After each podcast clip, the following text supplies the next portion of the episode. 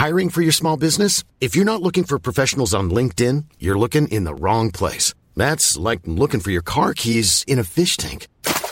LinkedIn helps you hire professionals you can't find anywhere else, even those who aren't actively searching for a new job but might be open to the perfect role. In a given month, over 70% of LinkedIn users don't even visit other leading job sites. So start looking in the right place. With LinkedIn, you can hire professionals like a professional. Post your free job on linkedin.com slash people today. Ryan Reynolds here from Mint Mobile. With the price of just about everything going up during inflation, we thought we'd bring our prices down. So to help us, we brought in a reverse auctioneer, which is apparently a thing. Mint Mobile unlimited premium wireless. Ready to get 30, 30, bit to get 30, bit to get 20, 20, 20, bit to get 20, 20, bit to get 15, 15, 15, 15 just 15 bucks a month. So, Give it a try at mintmobile.com slash switch. $45 upfront for three months plus taxes and fees. Promo rate for new customers for limited time. Unlimited more than 40 gigabytes per month. Slows. Full terms at mintmobile.com.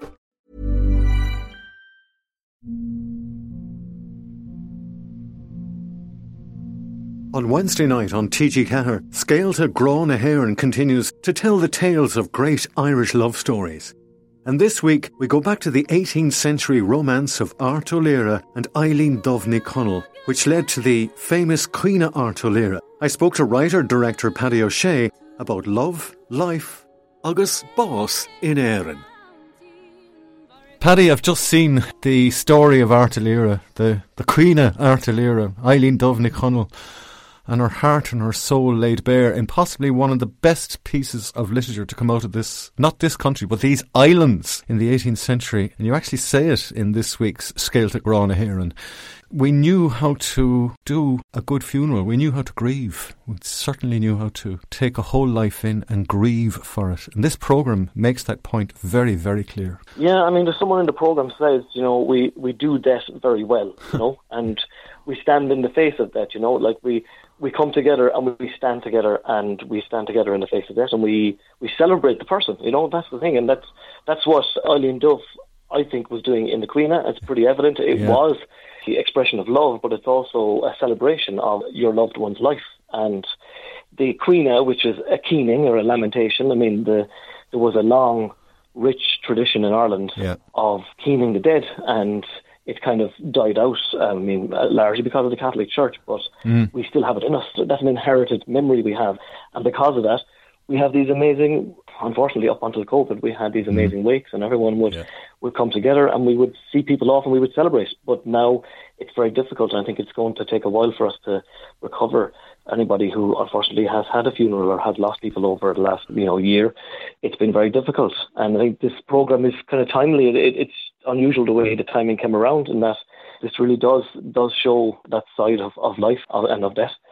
Let's keep the memory alive. So I'm sure there's many of us for generations are very familiar with the story of Art O'Leary and Eileen Dubh Ní Chonaill. But for those of us who are not that familiar, would you be able to just at least introduce us to the life that you tell us about in this week's documentary in TG4? Absolutely. I mean, look, fascinating, fascinating people, fascinating time in Ireland. It was towards the end of the penal laws where Catholics didn't have many rights and they were basically downtrodden. And Eileen Dubh was a powerful woman. She grew up in Derrynane House, the famous Derrynane House ah. associated with Daniel O'Connell, Yes. down in Derrynane in the southwest of Kerry. Beautiful place. She grew up there. She was the aunt of Daniel O'Connell, but she would have grown up within the tradition of lamentation and of oral tradition of composing these lamentations and poetry on the spot. It was improvised, and her mother would have been known for this, and she would have learned from her mother. And when she was very young, she was put into an arranged marriage. It Didn't last very long because he was quite old and he died. And then she saw Art O'Leary in hmm. the market square in Macroom, and she fell in love at first sight. The story of Art O'Leary, of course, is that he was a very, very confident and brash and bright young character who had just come back from Austria. He was a captain in the Hungarian Hussars. He came home with his horse and his sword by his side and in his military uniform. And of course, he was a very striking figure in Macroom, and suddenly she saw him and she suddenly fell in love. And her family, the O'Connells down in Kerry, they were like, mm, "This guy's a bit troublesome. He's causing, you know, a lot of attention, a lot of trouble in, in Cork and Muskerry." And the Protestant landlords are talking, and the powers that be are kind of saying, "This guy's a bit too big for his boots." Yeah. They didn't want the attention drawn to them because they were a Catholic family that had land and they were fairly wealthy and they were well-to-do, but they didn't want attention drawn to them, so Okay. they forbid the marriage. Eileen went against the family's wishes. They eloped, and she married for love. And unfortunately, history will record that he was breaking the law just by coming home on a horse that was too big for the laws. It was worth more than a fiver. We'll just leave it at that. The penal laws, the penal laws were Penal brought were a into play. time, Yeah, yeah, yeah, very, very odd. Uh, Trying to put down the whole Catholic class. The interesting thing is you, you brought in a friend of ours, a guest we've had on the show a few times, who's from around the area as well, Helen Hallisey. And we have a clip of her just talking right now. Bhí Eileen Dove macro má láháin ag tuairt cuat ar a trefuór agus bhí Eileen ag an marga agus connic Eileen Dove art ó léire agus hit si inrá leis ar an buinte. An fear úsal ar capel úsal ar ag sodar sús go síos sa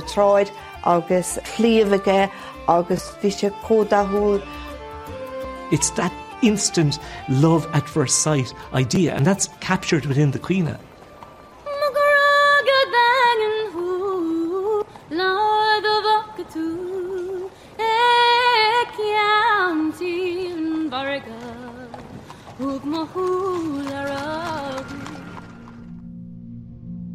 Now, Paddy, I'm going to say goodbye to you because at the end of that clip, we get a taste of what you've done with the Caoineadh, especially for this week's programme. And Elmarie spoke to both the singer and the actress who played Eileen Dubh, and that's Claudia Rose Long.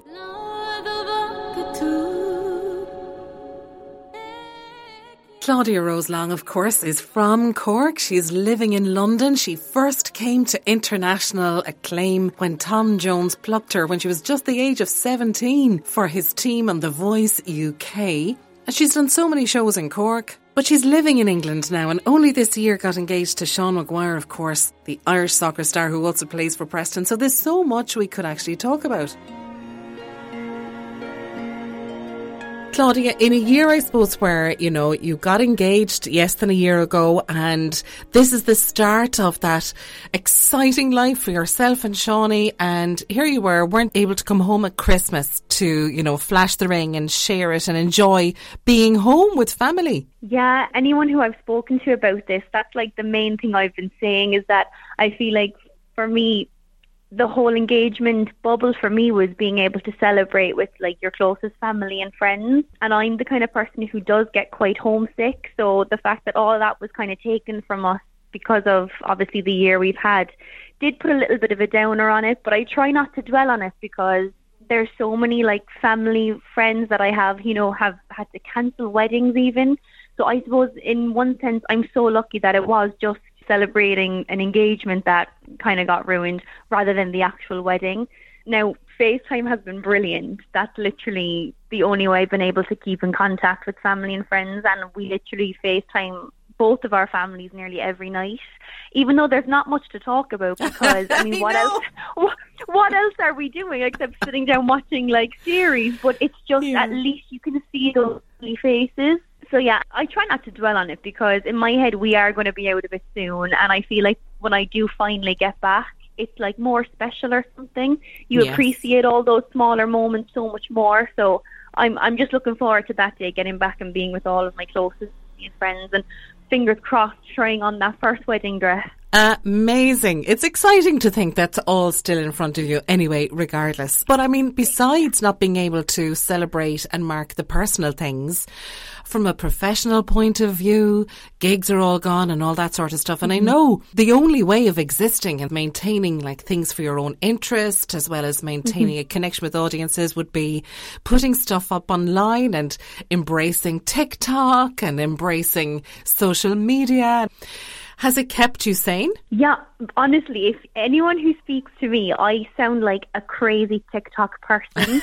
so we actually started our lockdown before England went officially into a lockdown back in March. I was quite nervous when it first came out, so I put myself into a lockdown and I joined TikTok that day. And the TikToks were coming left, right, and center. I feel like everyone was like, I need to unfollow this girl. She's losing the plot. like, if you see some of the TikToks, I look back and I'm like, wow, I really kept myself busy by doing those, but they were great, especially for me because I mean, Facebook, Instagram, Twitter, they're all great, but I suppose they're posed, they're styled. Sometimes you don't get your personality across on those platforms. And for me, I felt like TikTok was a great way. I'm quite like goofy. I love to like joke about, and I feel like if you were to compare my Instagram to my TikTok, you could see my more creative side. I was able to just sing what I wanted to sing and dance, and I feel like it was a great way to show off some acting skills.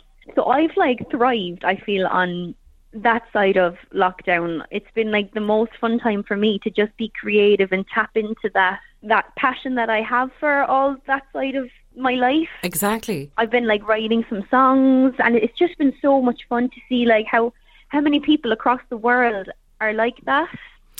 And yet, here I am now saying I never in a million years when I was in school imagined I would be saying things like Caoineadh Airt Uí Laoghaire and TikTok in the one sentence.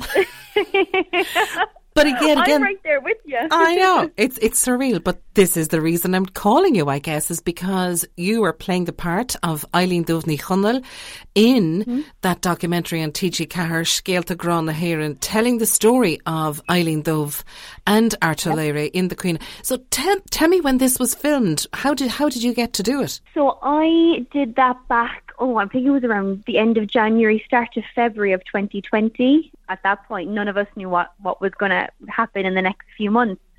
Derek, who is, you know, the head of Bó Media, the producer of the show, I've worked with him for years and he contacted me and said, you know, we're doing this series and I think there's a role that you'll be suited for. And if I'm being totally honest, I wasn't the best, you know, Irish speaker in school. I, I didn't know like any of the storylines that are being told. I didn't know anything about them. So when he said it to me, I was a bit, I suppose, apprehensive because I thought I'm not going to be able to speak the way it should be spoken. And then he explained it to me, and once he told me about you know the story and the Caoineadh, uh, I kind of felt a connection towards it straight away. I think because Eileen herself, she was so young but grew up with a lot of like pain, a lot of you mm-hmm. know. I think it was ten of her brothers and sisters died at a young age. She was, I suppose, beyond her years when it came to music, and all she knew was probably laments and sad songs about people passing. And I feel like for me, I was a bit beyond my years growing up singing songs that were probably too grown up for me or so much older, but that's the kind of music I loved. So straight away I felt like a connection and thought, yeah, I'm I'm interested to see what I could do with this Caoineadh. I'd never sang that style of music. It was fun for me to try and tap into that side of my musicality and see if I could do it. And once I started, I absolutely loved it. I feel like I really found a style of singing that I never thought I would enjoy, and yeah. I, I love it now. I've been trying to learn as much as I can about it and do my research. And you're coming to it from a position of discovery and grow as opposed to growing up with it. And, you know, there is no ownership over music. Music is for everybody, whether you grew up with a particular style or not. And, you know, the, the singing and the music of the Caoineadh how did you mm-hmm. learn it? And I mean, we only hear snippets, I suppose, because of the nature of the production. It's kind of woven yeah. in and out a little bit. So, how much of it did you hear first, and, and, and how did you take on the learning of it? I was sent the whole lament, the whole Caoineadh, the actual words and the translation, so I could get familiar and understand what I was actually going to be singing. Mm-hmm. And then I let them know I was like, look, I've never sang this style of singing is there a way I can listen to it? You know, I've looked it up on YouTube, but I haven't found anything that I can work with. And I was sent Nóirín Ní Riain. She basically sang the two main parts of the lament that you hear me sing. And I just basically had to learn it by ear. With that style of singing, there's a lot of trills, there's a lot of ornamentation, and with that, you can almost be free with it as well and add in what you feel, what you think feels right when you're singing it. So I just listened to her, kept listening, listening to it over and over, and then tried to put my own spin on it that it it still sounded like me singing, but that it also respected the original way it was meant to be. But I was very lucky that you know I, I got to listen to her and learn from you know from her style. Yeah, and how great and how wonderful to have Nóirín Ní Riain's piece Yeah. being the one that was sent to you. And of course, she is part and parcel of this particular series as well and bringing so much of her knowledge and her musicality to lots of the different stories as well. We're going to Mhm. hear a little bit of it now and we're just going to remind people, Claudia, they can catch this and your performance in that portrayal of Eileen Dubh on Wednesday night, Iad Céadín se chuing ag le Huairtar éis a hocht. Tell me, the fact that it's a story that's being told on TG4, I mean, I know you said you yourself you weren't as strong in Irish or something like that in, in school as a Mhm. child growing up. Has has it changed anything about Gaeilge for you? I think in school, growing up, you're taught, you know, the basics. You're taught how to have a basic conversation with someone, and as you go out through the years, I think you're taught to learn things by reading and off by heart, and never really fully understanding what it is that you're trying to say. I suppose. I mean, that's just from my point of view. When I was doing exams, I remember never really trying to even understand it. It was just more so memorizing it that I could pass the exam or whatever. And then when it came to this, you know, I've been watching it the same as everyone at home. I've been watching it as it goes, and I feel like it just sounds so beautiful. And I think living away from home for me, and I know Sean's the exact same. We both always say like it's one thing we'd absolutely love to be able to do is just speak it fluently. So we've been trying to like close our eyes and not read the subtitles and just try and learn it by ear. Now we're not great at it, but it's something that I feel like now I have instead of made to learn something off by heart, I'm I'm wanting to do it for myself. So I feel like I have a more more of a respect for the language and it's something that I want to be able to eventually speak myself perfectly. So it's definitely given me a newfound love for it. Claudia, it's been gorgeous talking to you. Caoineadh Airt Uí Laoghaire, the story of the Caoineadh and the story of Eileen Dubh Ní Chonaill will be on TG4 this Wednesday at half past eight. It's lovely to talk to you. I mean, like, I don't know when you're going to get a chance to come over from London again and hang out with family again, but please God now it won't be that many more months and that we'll be able to see further vaccinations rolled out and families reconnecting other than online and that you'll be able to come and let your friends have a twist of the ring. exactly. Oh, I know. I want everyone to wish on it and, you know, kiss it and bring it all the luck. I can't wait to get back. I think like this has made me appreciate home much more. Yeah, these are the little things, isn't it? The little things that we mm-hmm. look back and say, you know, what about the big things? But the little things sometimes are the yeah. big things, you know. Yeah. One hundred percent. Yeah. Claudia, thank you so much. Thank you. It's been lovely speaking to you.